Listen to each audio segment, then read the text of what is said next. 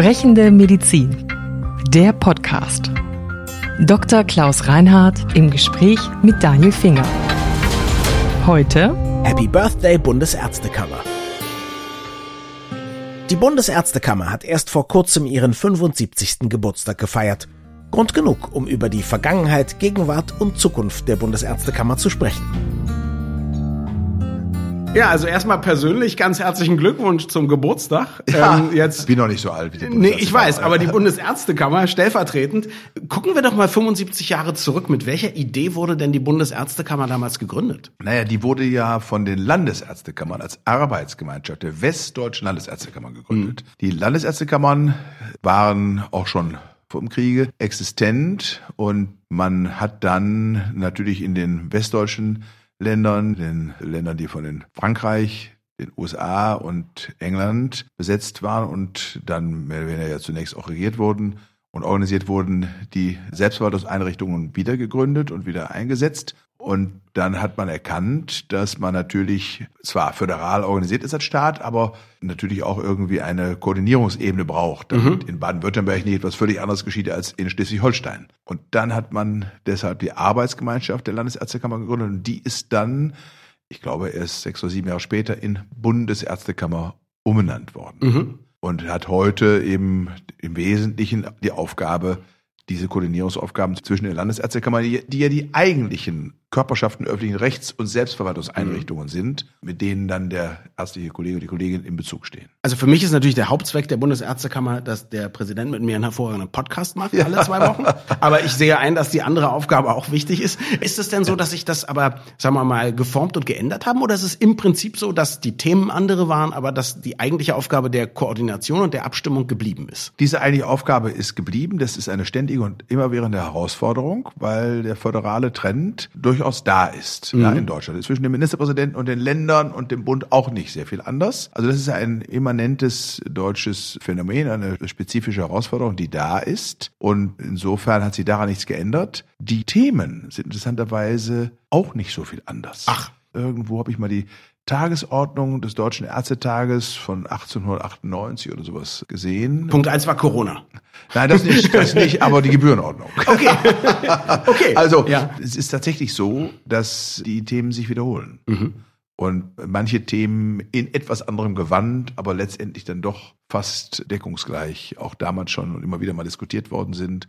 Und das ist vielleicht auch nicht überraschend. Jetzt haben Sie gerade gesagt, Sie sind ja noch nicht so alt und Sie sind vor allem auch noch nicht so lange Präsident der Bundesärztekammer. Ich glaube, von den 75 Jahren nur so ungefähr drei. Richtig. Aber Sie haben ja nur einen kleinen Teil der 75 Jahre mitbekommen. Aber wenn Sie so ein bisschen zurückschauen in die Vergangenheit, die letzten Jahre, was waren große Herausforderungen für die Ärzteschaft? Spontan fällt mir ein der Transplantationsskandal mhm. vor einigen Jahren als festgestellt wurde, dass die Verteilung von Organen nicht transparent und immer nachvollziehbar erfolgt. Oder die Bundesärztekammer sich eingesetzt hat und gemeinsam mit dem, mit dem Staat das Transplantationsgesetz entwickelt hat und dann auch jetzt Aufsichts- und Kontrollfunktionen mhm. wahrnimmt und Richtlinien erlässt und dafür sorgt, dass das seinen geregelten, transparenten, rechtssicheren Gang geht. Mhm. Und um einfach Vertrauen auch in diese Einrichtungen und dieses System wieder zu stabilisieren. Das ist, glaube ich, auch gelungen. Mhm. Wir haben immer noch Trans Transplantationszahlen, die steigerungsfähig sind aus unserer Sicht. Aber ich glaube, das grundsätzliche Vertrauen ist da deutlich wieder gestiegen. Ein Beispiel. Dann fallen mir viele ethische Diskussionen ein. Die aktuelle Diskussion, die wir führen zum assistierten Suizid. Mhm. Wie gehen wir um mit Entscheidungen am Lebensende?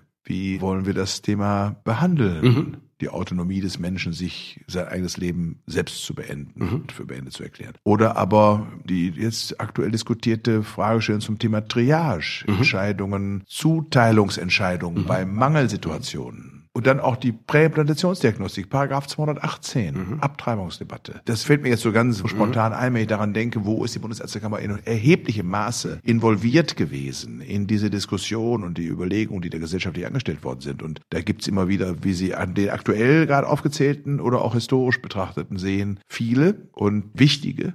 Mhm. Und insofern glaube ich, ist es eine sehr wichtige Einrichtung. Dass die Ärzteschaft überhaupt in Kammern organisiert ist, ist ja Zeichen einer Selbstverwaltung und auch dieser Status des Arztes als Freiberuflers. Interessanterweise ja derselbe Status, den ich auch habe in den meisten Dingen, die ich tue. Ist das etwas, was immer schon selbstverständlich war oder ist das auch was, worum man von Zeit zu Zeit kämpfen muss? Darum muss man immer wieder kämpfen, weil dieser Begriff der Freiberuflichkeit in Deutschland in seiner Bedeutung, seiner inhaltlichen Wertigkeit nicht immer überall präsent ist. Mhm. Also auch nicht bei den politisch Handelnden. Mhm. Die meisten verwechseln Freiberuflichkeit mit wirtschaftlicher Selbstständigkeit. Mhm.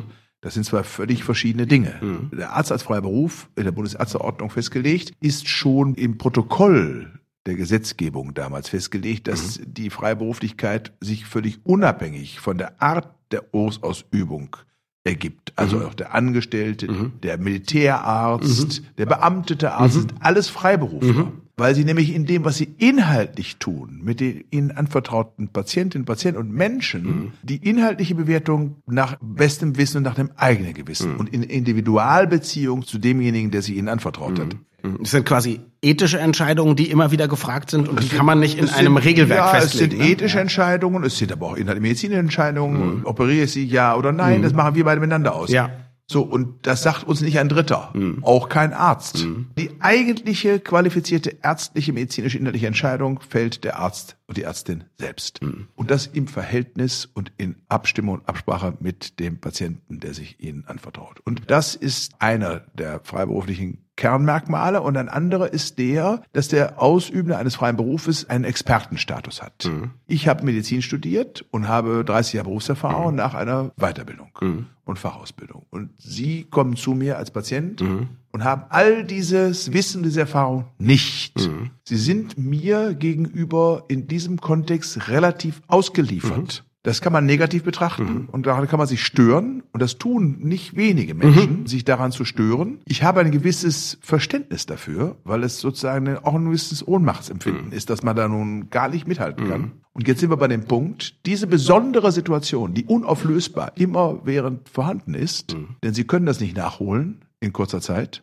Sie können sich inzwischen klug machen durch Internet und andere Dinge. Und das ist ja auch so, dass aufgeklärtere Patienten uns heute befragen, was gut ist. Ich persönlich als positiv empfinde. Und ich habe nichts gegen jede Frage, die mir gestellt wird. Sie ist legitim und berechtigt, wenn einer sie stellen möchte. Und darauf gebe ich auch Auskunft als Arzt, immer. Mhm. Aber letztendlich bin ich in dieser besonderen Situation in besonderer Weise verantwortlich. Mhm. Und dieser Verantwortung muss ich, wenn ich den freien Beruf im Sinne des eigentlichen ursprünglichen Ethos ausübe, auch gerecht werden. Und das muss ich aus eigener Kraft und äh, das muss zu den Primärmotivationen zählen, die mich bewegen. Und das ist die klassische Situation des freien Berufes und des freien Berufs des Arztes.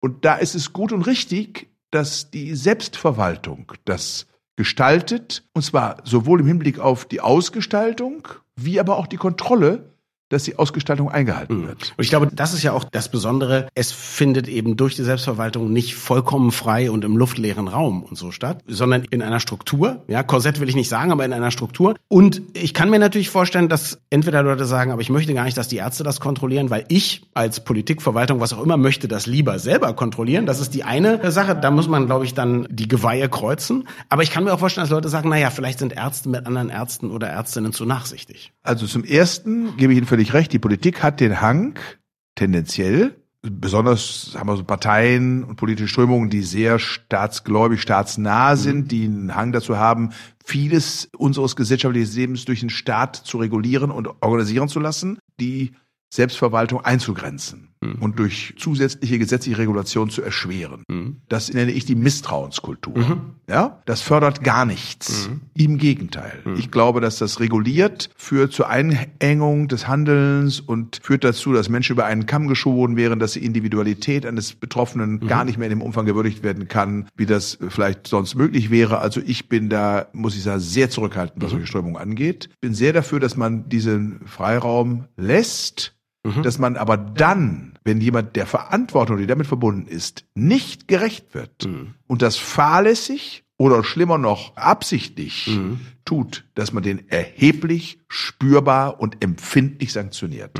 Das wäre meine Vorgehensweise in dem Kontext. Na, dann ist Punkt zwei ja schon erledigt. Wenn man sieht, dass da sanktioniert wird, dann ist das Thema exakt ja damit. So, exakt so ist das und das uns ja häufig entgegenschlagende in solchen Debatten entgegenschlagende Vorteil, eine Krähe hackt der andere mhm. kein Auge aus, ist das so ein schöner Spruch mhm. dazu, stimmt insofern nicht, als es zum Beispiel Schlichtungsstellen gibt. Mhm bei Ärztekammern. Landesärztekammer Westfalen-Lippe, in der ich ja organisiert bin und Mitglied bin, hat eine Schlichtungsstelle, in der viele Fragestellungen von Fehl- oder vermeintlicher Fehlbehandlung von Patienten angebracht werden.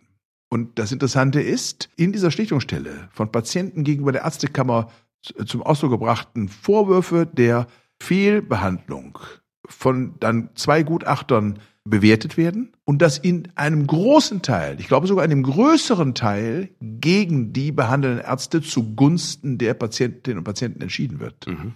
Man versucht sich dann außergerichtlich zu einigen und zu schlichten, indem man ein Angebot schafft, einen Ausgleich in irgendeiner Form an der Stelle herzustellen. Aber es ist mitnichten so, dass diese Einrichtung der Selbstverwaltung zur Folge hätte, dass die dort angebrachten Beschwerden im sagen wir, 9 zu 10 zugunsten mhm. der dann betroffenen Ärztinnen und Ärzte ausging. Das ist eben nicht mhm. so. Das ist ein Hinweis dafür, dass dieser Vorwurf, eine Krähe hackte Anna kein Auge aus, unzutreffend ist. Weil sie eben keine Krähen sind, sondern Ärztinnen und Ärzte, das ist ja auch schön so. Sie haben jetzt drei, ein Vierteljahre Erfahrung als Präsident der Bundesärztekammer. Was würden Sie jetzt sagen als Momentaufnahme? Was sind die großen Herausforderungen der nächsten 75 Jahre für die Ärztekammer?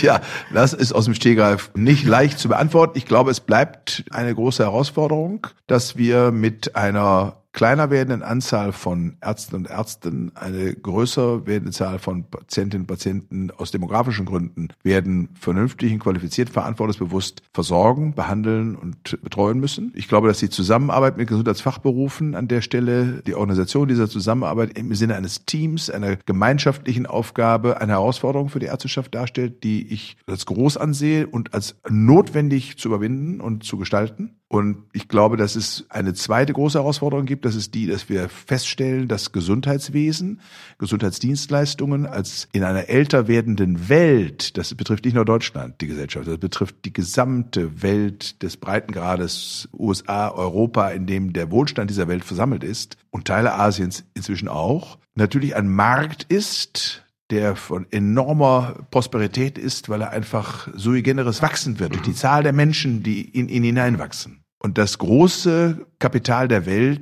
dahin strömt, in der Vorstellung, da ist noch Wertschöpfung und damit Rendite zu erzielen. Und zwar in erheblichem Maße. Also da nur große Renditen werden da vermutet. Und dies hat zur Folge, darüber haben wir schon mal gesprochen, dass der Kommerz in starker Maße im Gesundheitswesen nicht in unserem nur, sondern auch dem amerikanischen, englischen, schwedischen, dänischen und so weiter und so fort Einzug hält. Und das verändert die Medizin und das verändert das ärztliche Handeln unter Umständen. Das ist eine ganz große Herausforderung. Und das ist eine Herausforderung an den freien Beruf. Und diese Herausforderung müssen wir aufnehmen und der müssen wir entgegentreten.